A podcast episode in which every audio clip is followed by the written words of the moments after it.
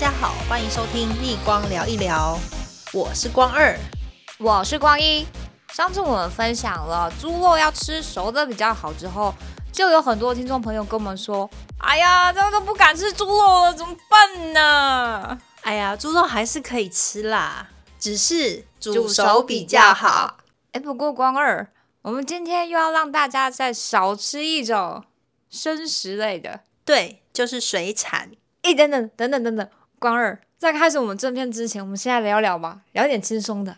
好啊，那光一，你有爱吃什么生蚝啊，还是生鱼片的吗？我印象最深刻一次吃那个生蚝的经验，嗯，是我那时候在当背包客，然后我原本都不觉得生蚝有多好吃，可是那次真的让我惊艳到，有一个阿姨就在那边剥牡蛎，看了就觉得哇，好酷哦，就在那边给她拍了几张照片，一个大叔就走出来问我说要不要吃。我就吃了，哎，真的很惊艳。它就像是你吃进夏天，你吃进整个夏日的大海，你懂吗？就是我那时候去的时候是秋冬，很冷，可是你嘴巴里面是夏天呢，真的很鲜的味道。好，好艺术的形容哦，就非常鲜美，惊艳到，甚至让我萌生想要在那边打工换宿。哎，你知道吗？像是一些文学家苏东坡、李白或者是杜甫，他们以前也很喜欢吃生鱼片呢。都有一个老饕的魂，就是对。然后以前他们吃生鱼片是用鲈鱼或者是鲤鱼来料理的。那光二，你有吃过吗？我以前还蛮爱吃生鱼片啊，或者是握寿司这些的。但是因为以前上微生物的时候，实验室嘛都要看那个寄生虫，然后那时候老师还要求我们要画出每一只虫的样貌，辨别这只虫的特征是什么，特点是什么，然后它的名称，所以导致我后来完全都不敢吃生的，是完全哦，到现在也是吗？都不敢吃，除非顶多就是吃炙烧过的。可能今天这集过后，你连炙烧的也不吃了。我绝对肯定会是吃完全熟的。哎、欸，可是光二，你不是喜欢韩国料理吗？那韩国料理里面有一道很出名的，就是那种生酱蟹啊。酱蟹我就真不敢吃了，它那个真的太生了。它是把生的螃蟹直接泡在酱油里面腌制的，而且很多人都还会跟蟹黄啊一起拌饭吃。但喜欢吃酱蟹的人就非常喜欢，然后不敢吃的人就很害怕。有听过我们上一集的朋友就会知道。我们又要开始说了，生的海鲜里面有什么微生物、寄生虫？这时候有人就会说啦：“哎，光一、光二，你们这样说的话准吗？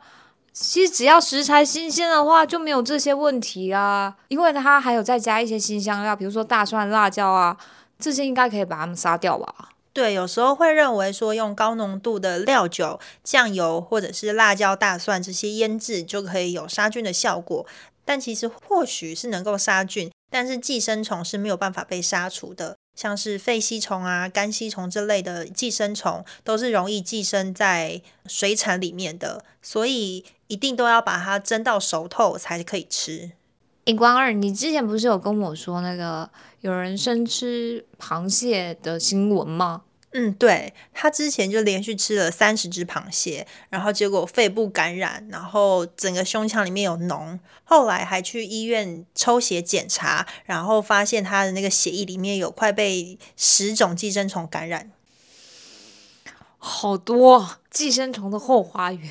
你刚刚说你小时候就是看那个实验，它那个水是哪边来的水啊？哦，从那个小河，就那种小条的河川溪水，就是取那个样本的。所以我们那时候就还看到了有阿米巴原虫啊，什么肝吸虫、肺吸虫，还有大肠杆菌，超多种。光二，像这种河水啊、山泉水之类的，我们会觉得它看起来很干净、很清澈。其实不是这样子，因为你要想想看。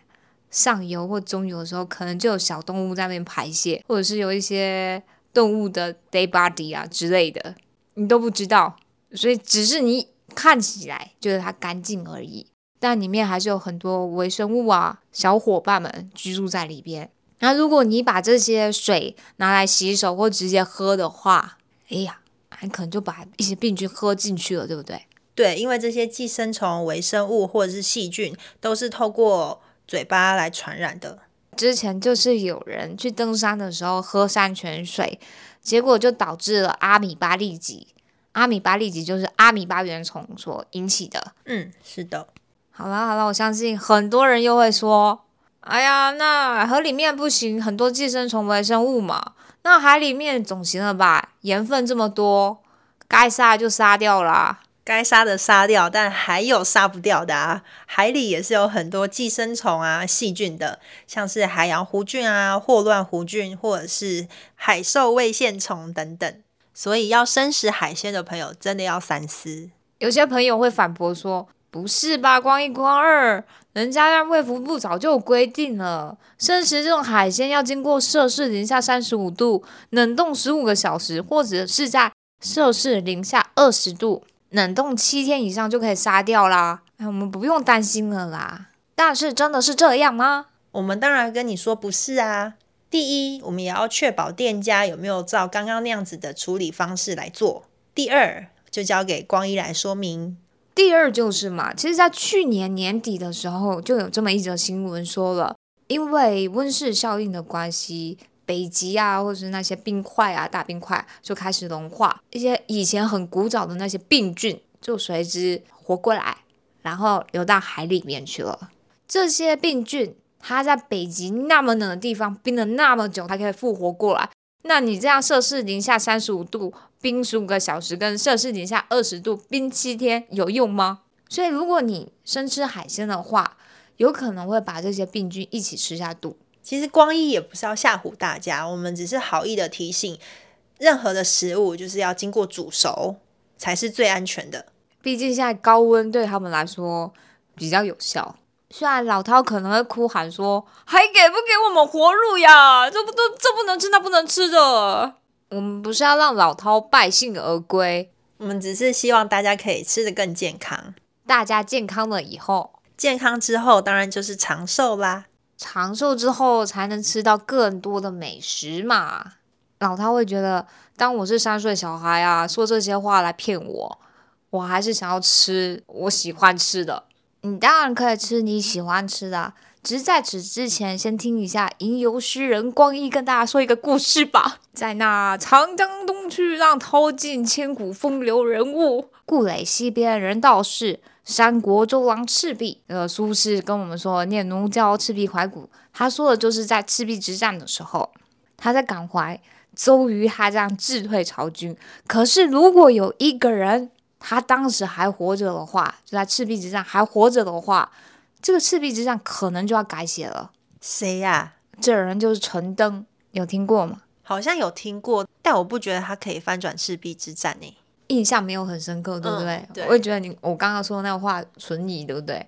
但其实他在历史里面就真实的他是一个文武双全的人，他曾经就是打赢了孙策跟孙权，而且是用很少的兵力击败他们的。这个陈登他其实都是一个人生胜利组，家世好，文武双全，又聪明又傲气，嗯，然后年纪轻轻就是被刘备还有曹操赞赏，可用之才。可是为什么大家现代人那么少听到他？就是因为他太早离开历史舞台。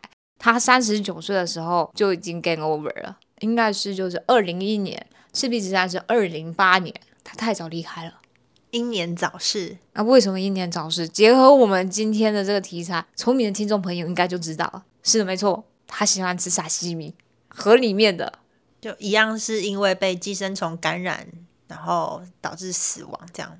所以说，有一个健康的身体才是大家打拼的本钱，要不然历史的舞台还是活得最久的人说话。总而言之，言而总之，老话一句，煮熟的最好，煮熟的最健康。希望大家喜欢我们今天的分享，大家也别忘了订阅、按赞、分享以及开启小铃铛哦，一起关注健康的大小事。那我们就下回见喽，拜拜，拜拜。